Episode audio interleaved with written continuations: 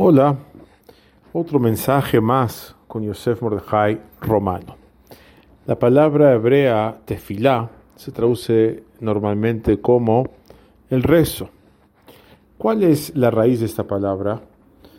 Pues cuando nuestras matriarcas nombraron a sus hijos, lo hicieron con inspiración divina, eran profetizas.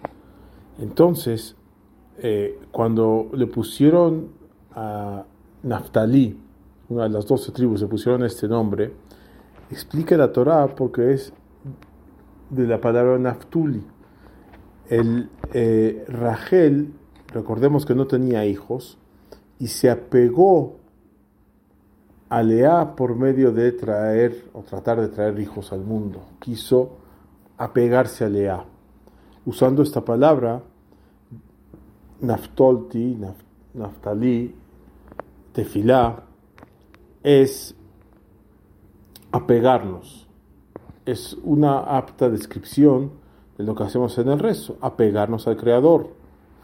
Ahora, también esta palabra se relaciona con la palabra pilalti. Eh, como dijo Jacob cuando se encontró con Yosef, no pensé, lo pilalti, ver tu rostro otra vez.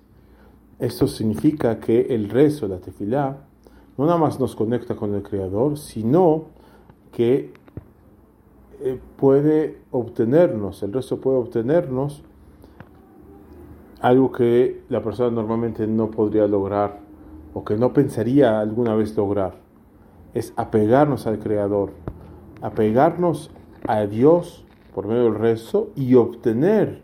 No es una regla, pero muchas veces obtenemos cosas que ni soñábamos. Nunca hay que dejar de rezar, porque como decimos en la mitad, Shomea Tefilat Kolpe, el Eterno escucha el rezo de todos, de toda boca, sin distinción si es Yehudi o no es Yehudi. Por lo tanto, nosotros tenemos que aprovechar esta fuerza y obtendremos Bezrat Hashem Baraj cosas que ni hemos soñado obtener.